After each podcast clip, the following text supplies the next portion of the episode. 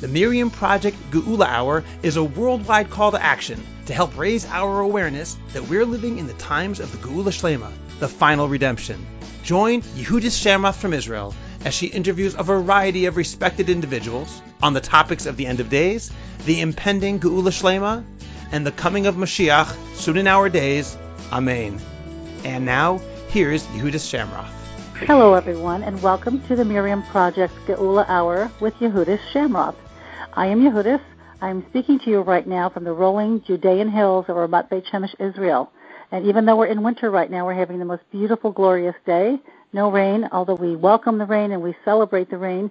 Today is the perfect weather to be here. We enjoy all seasons here, believe it or not. Came in from Kever Rachel today. There's all kinds of wonderful things to do in living in Israel. I'd just like to share a little bit about what I do here because the interest in Geula is very on the surface for all of us now. And as we live in a beautiful place like Ramat Beit Shemesh, we like to share what we do here as well. And one of my interests is to interview people about the Geula Shlema. And today I have a very special guest, a rabbi who is such a busy man. I had a few months trying to get a hold of him and get our schedules together.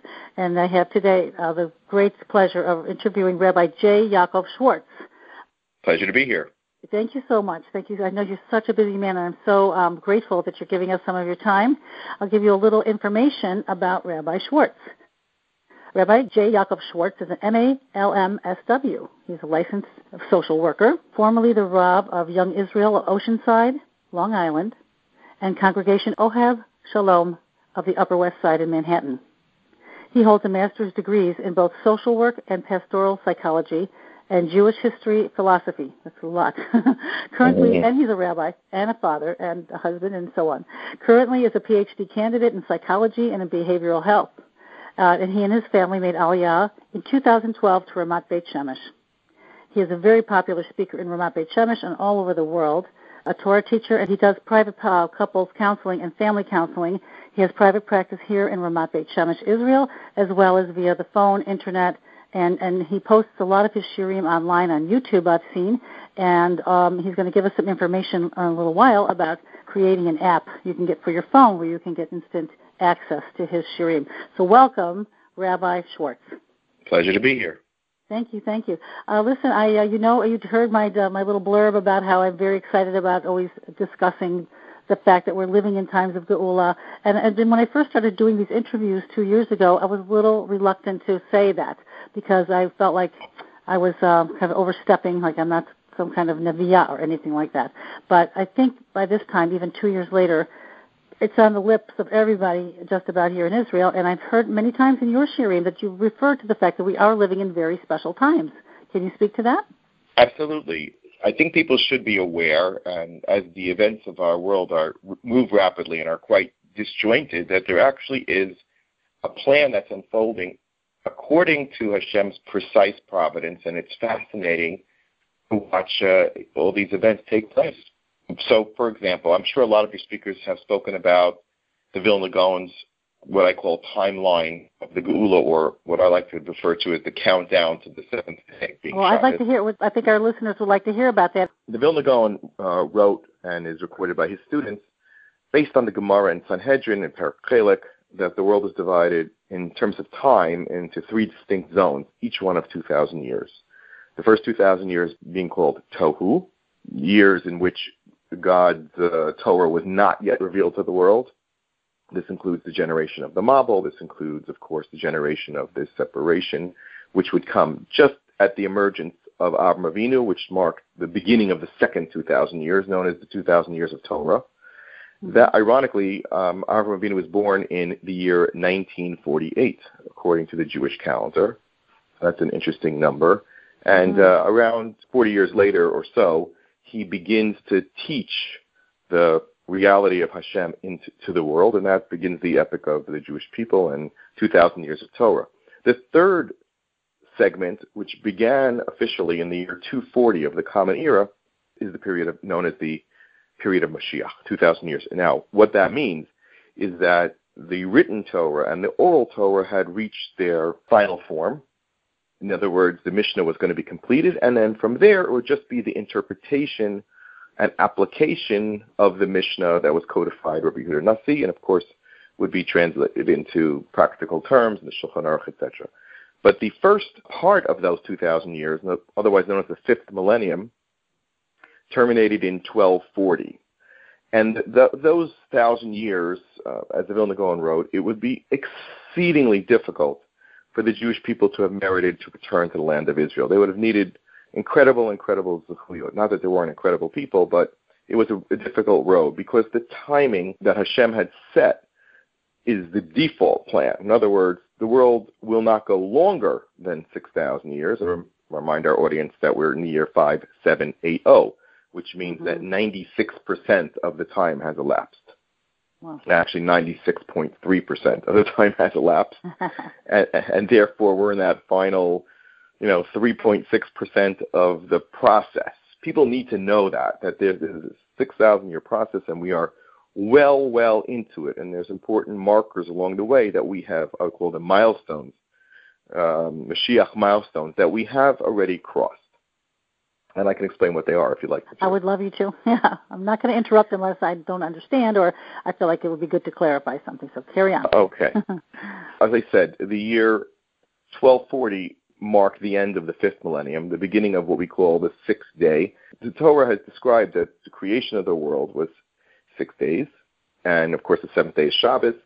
So we know that within the Torah, many mitzvos are designed around the seven-step process. For example, 7 weeks between Pesach and Shavuos, we have the 7-year cycle of Shemitah, and there are many cycles within the Jewish calendar that reinforce the concept of Shabbos. And Shabbos manifests itself in a host of mitzvos, each one to remind us that this world has a dimension of time which is limited and not forever, and that we must be aware that within the period of time allotted to us in our 120 years, for example, as individuals, we should be moving step by step towards bringing in Shabbos, and we have to understand what that means in broad terms. So the last 4% is we're well on our way to Shabbos arriving. Think about yourself.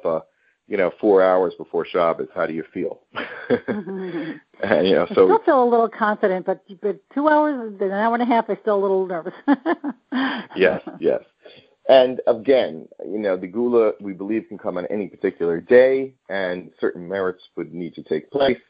But there is a charted time limit for this process, which means Hashem will move it along whether we are particularly worthy or not. Now, an important marker in the sixth day, which began in 1240 and will conclude with the year 2240, which already will be in the Messianic era, will be in Shabbos, okay? Everything will have been completed. And we're only in the year 2020, correct? Just about. Mm-hmm. So there's roughly 220 years for the world to transform. However, there's a significant Zohar. The Zohar teaches us that 272 years before Shabbos arrives is what we call the period of Tosfos Shabbos. You know that just like we bench licht, 20 minutes early, or if you're in Yerushalayim, 40 minutes early, each community according to its custom, and that time period is, as far as we're concerned, is a mitzvah to extend the Shabbos into the weekday. That's our mitzvah.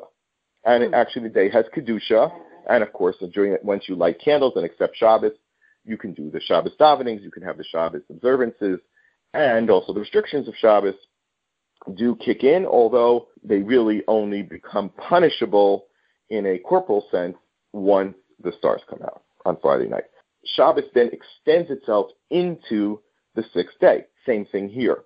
And the word Erev, which we associate with Erev Shabbos, is the Gematria 272, which means that 272 years, as Zohar says, prior to the year 6000, we will be already in the Shabbos zone, for lack of a better word. Now, that year corresponds to 5728, and that would be 1967. So 1967, with the advent of what we call, and notice the name of the war. What's the name of the war? 67 the Six-Day War. Well, wow. We call it the Six-Day War, right? Six-Day War. So Avraham Avinu was born in 1948, Okay? Right. That's when Israel was established. And then you're saying, again, there's another hint or connection of 1967 to the beginning of Erev Shabbos. Right. And 1967 was the year we had the Six-Day War. Okay. Correct. And more importantly, where Israel recovers Yerushalayim and Har HaBayit, which is, as Chazal explained to us in many different ways, in many different contexts, the central connection between Hashem and our world. So if we don't have that, in other words, there's two dimensions of our experience, time and space, and although Hashem is completely above time and space, as I hopefully can explain a little bit in this phone call, perhaps on a subsequent call we can go into more detail. Okay. But humans are in the condition of experiencing time and space for the purpose of giving us free will, so we can earn our reward. But, of course, when that ends, when that time period ends, the zone of time and space collapses, because that's really the true reality, and that's what it means to be connected to Hashem in the fullest sense. So time and space are, how shall I say, not forever, and they are not even fixed. And the key point of contact between the world that's above time and space and the world that is, how shall I say, imprisoned in time and space, at least temporarily, is Har HaBayit, Yerushalayim, and the specific point of the Kodesh Kadashim. Mm-hmm. Well, that came into our possession for the first time in thousands of years as Erev Shabbos began to arrive. Now, incredible. What's important to note is that there's a few other important year markers along the way. The midpoint of Friday, which is the sixth day, would be between the year 5,000 and the year 6,000. It's, of course, the year 5,500. Now, remember, we're 280 years past that point already. Mm-hmm. The midpoint of Erev Shabbos, where things begin to really tilt towards Shabbos, was the year 1740. It was the year that the Vilna Gaon began to teach that it's time to return to Eretz Yisrael. And for all intents and purposes, it marks the beginnings of the return in a serious way of the Jews to the land of Israel in a way which only would be realized more than 100 years later. And there always were communities in Eretz Yisrael in the 15th century and the 16th century, but they weren't particularly large. They may have been very significant in terms of the quality of the people that were there. The Bartanur was there in the 1480s, a great Talmid Chacham and leader of the Jews at that time. Of course, the Ariya Kadosh and Yosef Karo in the 16th century, 1560s, etc. But it wasn't until actually the late 18th century, 1740 and on, that a surge of the topic of returning to Eretz Yisrael became a focus, a real focus. Vilna Gaon instructed his students to begin to return. He himself tried to go. And also, concurrently, there was the Baal Shem Tov. The Baal Shem Tov, who was also a contemporary of the Vilna Gaon, urged his students to begin to return. There were two great figures that I call pierced the Iron Curtain, enabling the Jewish people to start that process of return. And they were only in Eretz Yisrael for a couple of years before they passed away. One of them was Ramachal Moshe Chaim Luzzatto, who died like in 1742. He was one of the first, what I would say, to spearhead the return of Torah and Yiddishkeit to Eretz Yisrael in a serious way. And then, of course, the great Avraham Avinu, the Moroccan giant, who emigrated to Israel at the same time and established one of the first yeshivas of Kabbalah in the modern era in Yerushalayim. Now, it's important to note that they weren't the beginning of this process. The Ramban, for example, arrives in Israel after the debate that he was involved with, right, in his home country of Spain.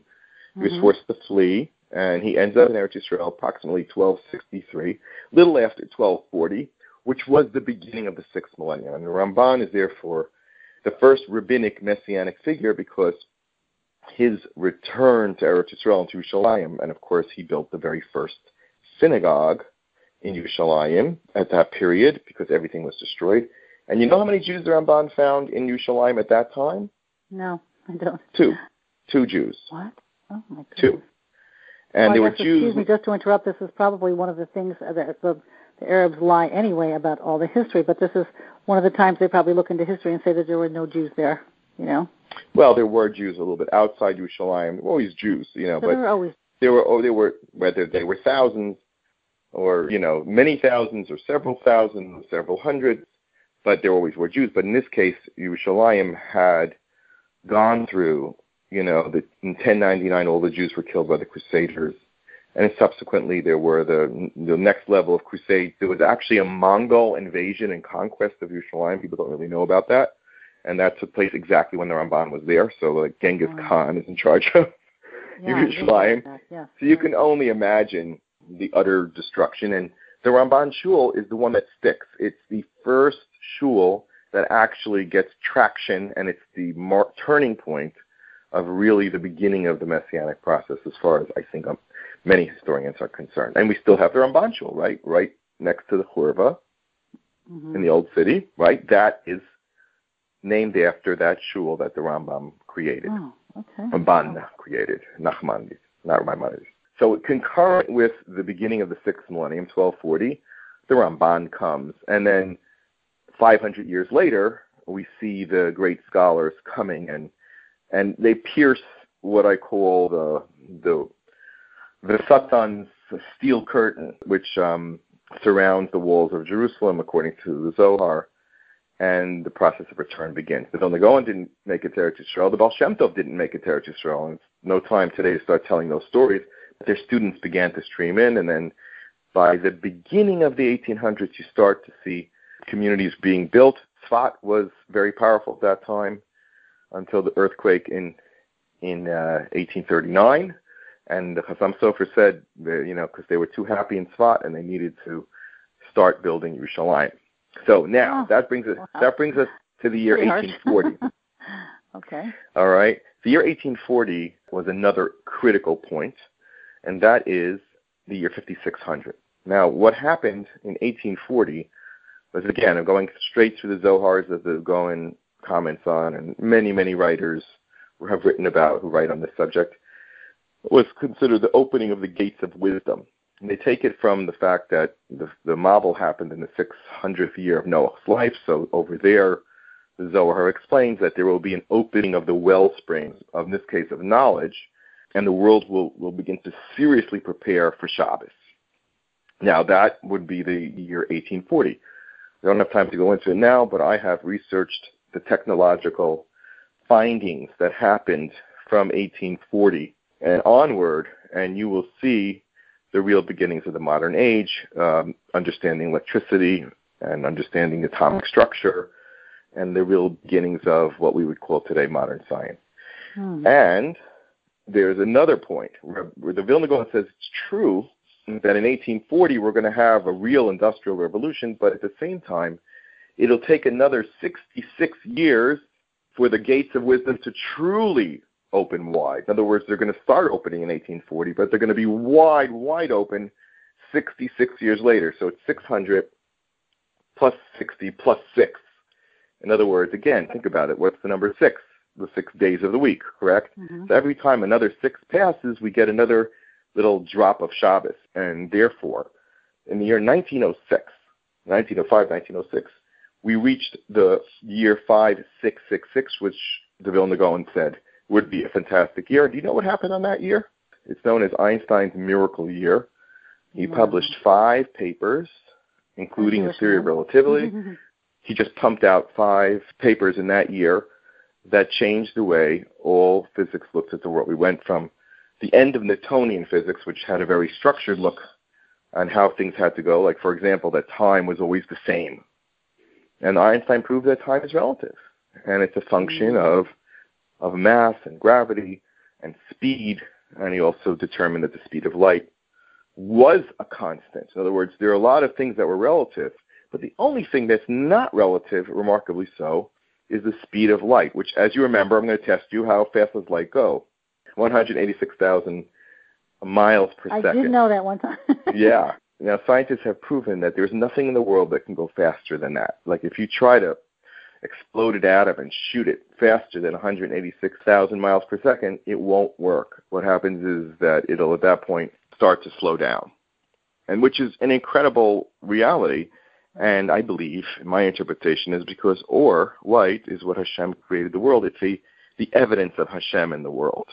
So the one thing that most testifies to God's creation of the world is this reality that everything is relative except for light. And there's much we can talk about that. And of course, that electricity and electromagnetic theory is the basis of all modern technology, including the cell phones that we're talking on. So the year 1906 really marked Hashem downloading, as it were, tremendous knowledge so that the world would become technologically more advanced. Now, in America, for example, there were no cars manufactured for the mass, for the public, until 1906, with the Model Ford being rolled off the assembly lines so that everybody could have a car. Now, what these mean, and Chafetz Chaim spoke about this, is that the boundaries of time and space were breaking down. And that's really what is the preparation for Shabbos, because we're going into a different reality that we will experience once our world as we know it, kind of comes to rest. You might ask me a couple questions because... I have too many questions. I don't even know where to start because it's so fascinating.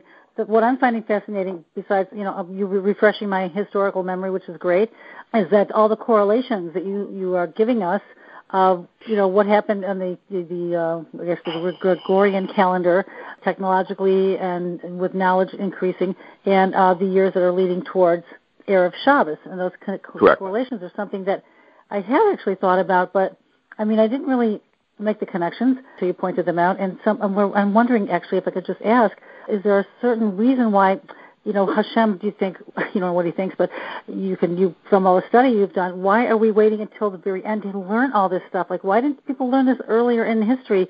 Because they didn't deserve Mashiach at that time, or they didn't deserve the Geula yet? Or, you see the progression, and it's great, it's all progression, but we're Zochet, or we merit to see innovations, opening our eyes to innovations and invention only as we get closer to the end of days. That's so interesting to me. Yeah, we are, unfortunately, at a much lower spiritual level. We call this Ikvasad Mashiach, literally the heel of Mashiach.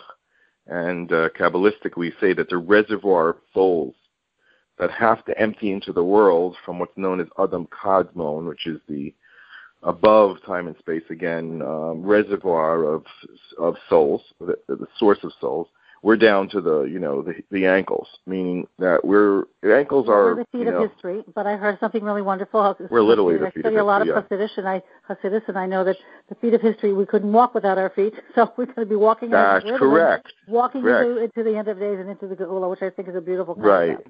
Right, exactly. And if all of the eyes and mind and heart of the Jewish people have already come and gone and given their contribution to the world, ultimately it all rests on us. And we have, therefore, getting a lot of help from HaKadosh Baruch Hu to give us the emunah that we need. In fact, that's what the Chafetz Chaim said. He said, you have to understand that the last trials of free will be whether in the modern era God will reject man and become atheistic, which is exactly what happened starting about the year 1740. And it's precisely when Hashem began the campaign of opening up wisdom that also came the challenge to figure out whether that wisdom was of divine origin or divorced of divine origin. And that's really the problem that we have today. And where we're all going with that is another conversation. But ultimately, and I believe already now, people are figuring out that you cannot separate the two, and that all the scientific discoveries point in that direction, particularly in the field of quantum physics, which did stump Einstein. So Einstein thought that everything could be explained in a nice orderly equation, and then he came to understand that there were things that just were beyond his understanding at that time, and frankly are still beyond human understanding at this time. Right. So what I was asking too before is that do we need this information in order to be prepared for the Geula? We need. Yes. I want this information. Don't get me wrong. We all want this information, but we didn't need it so much earlier in history. Oh, why didn't we get it earlier in history? I don't think that. I don't think. Why do we have to have it now? And I'm glad we do, but it would have happened had we merited it. And another thing, just to ask another question, is about what you were saying. You said Hashem's giving us a lot of help right now, and I'm so happy to hear you say that because I'm very excited to be living in this time of history, by the way. It's a very big thrill to me to have the merit of, I'm a convert. I can't believe it. You couldn't write a story where an Irish Catholic girl meets a South African guy in Baltimore and ends up in Israel raising a from family. It's just like to me this is most and what's going on in the world, and we're in the best place in the world. It's just so fantastic. And on the other hand, what I see are a lot of suffering and a lot of pain and a lot of real difficulties for everybody right now. Because we're at the end of history, I have heard, we are going to have to do the final rectifications for all that hasn't been done yet. So I see a lot of, we always had suffering through the world, of course, but right now I feel like people are really in a lot of pain in many ways. There's a lot of addictions, there's a lot of divorce, there's a lot of sexual abuse and poverty, illness, the whole thing. And if you say Hashem is helping us, then that makes me feel so much better. You know, that because a word about that. It's a time of purification, and that's what people have to understand. Just like the Jewish people were put through Kor HaBarzel, smelting process, the suffering is actually bringing us to much higher levels and to much higher levels of merit. For example, we can't even measure the suffering that the Jewish people have had in this century since 1906. Really, that's where it began, because you know, your first airplanes were really coming out to be produced in a serious way not until the year 1906, and by the year 1914, World War I, people were flying, you know, the Red Baron with machine gun barrels on it, you know, and fighting with it. So the advent of the technology also presented challenges of man to use it for the good or for evil, and that's the pitch. We're in a pitched battle between good and evil is what we're in. And, you know, the Holocaust was part of that. The spiritual war. And Israel, I think it's important to note, because people give a perspective on what's happening right now in America and in Israel. Maybe we'll just conclude with that, and I'd be happy to talk to you another time.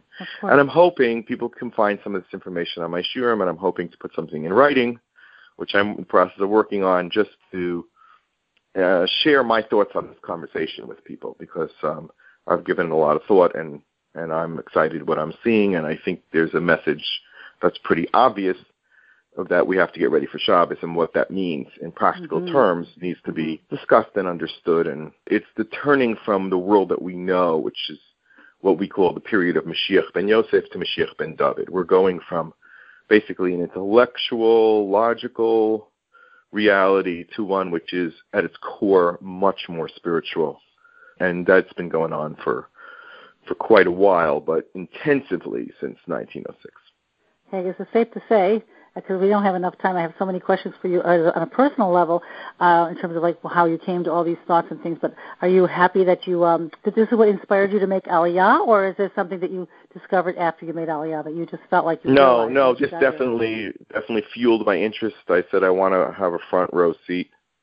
You know, it's like a great show is about to take place, and I want to be in the arena. I don't want to be standing, you know, on the line outside waiting for tickets. I'm going to be sitting here. At the same time, I acknowledge that Aliyah is a vast challenge, especially for Anglos who are used to a much, much different lifestyle, with many things that were just a given for them in America are just not, you know, their reality here, and there's a lot of adjustments to make emotionally, physically, spiritually, and it's really a refinement process, and it's a big challenge. I'm not minimizing the challenge.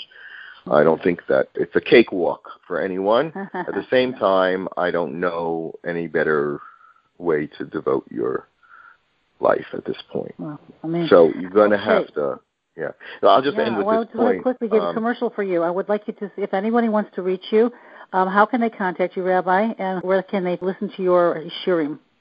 Well, my shiurim are I'm not thrilled about it, but my people have recorded them and videoed them, and they're up on YouTube on a channel called Jay Yaacov Schwartz. Okay. And there's about, I think it's well over 100, maybe 180 half-hour videos, which are usually two parts of a shiur, and they can be watched there. And then, like I said, I'm in the process of creating an application that could be downloaded onto cellular devices or computers or whatever. And I'm hoping to put out some of these shiurim in a written form, where people can get some of the basic ideas, and more of like an essay about the Geula. Fantastic. I have an email list, and I'll make sure we pass it far and wide so people can join your email list. The Trump and Netanyahu era and all the tribulations According to the Vilna Gaon, the markers that we passed already are the ingathering of the exiles, the purification of the land through observance of Shemitah law, right? The centrality of Torah coming out of Israel as opposed to any other country, which happened starting, in the 50s and 60s. And then, of course, the capture and building of Yerushalayim. But the stage that we're currently at, according to the Vilna Gaon, is what's called restoring Anshe Amana, which means the removal of corrupt leadership and leadership that is directly in defiance of belief of Torah and observance of mitzvah. So we are in a cleansing, purification process, both in Israel and in America. And whatever your political stance is, you realize that there's a real battle in terms of what's right, what's wrong, what's truthful, what's not truthful, in media, in politics, and it's not a bad process. It looks chaotic, but ultimately divine values will win out over anti-Torah values. So, amen. So just fasten your seatbelt. Don't be disgusted by the political process. It's just a purification. And it's part of the process. That's one of the things. Which is a very imperative part. We have to have part of the process. Leadership. Everything that happens is part of the process. The fact that we were established by non-Jewish, non-religious, Jew-hating Jews, that's part of the process. We can't deny that. The Holocaust, part of the process. So people have to realize it. We look at the bigger picture, as Rabbi Pinchas Winston would say. Look at the big picture. So, and Rabbi, thank you again for joining us. Patient and optimistic, All right, thank you so much. And thank you, and listen, I bless you that you'll be one of the leaders that we'll be able to attach ourselves to learn more and more about this as the time goes on and we get closer and closer to Mashiach. Well, thank you very much for having me on, and I wish all of your listeners a lot of success in their plans to be in Israel and supporting the preparations for Shabbos, and it's a discussion we should all be having. Amen. Thank you, Rabbi.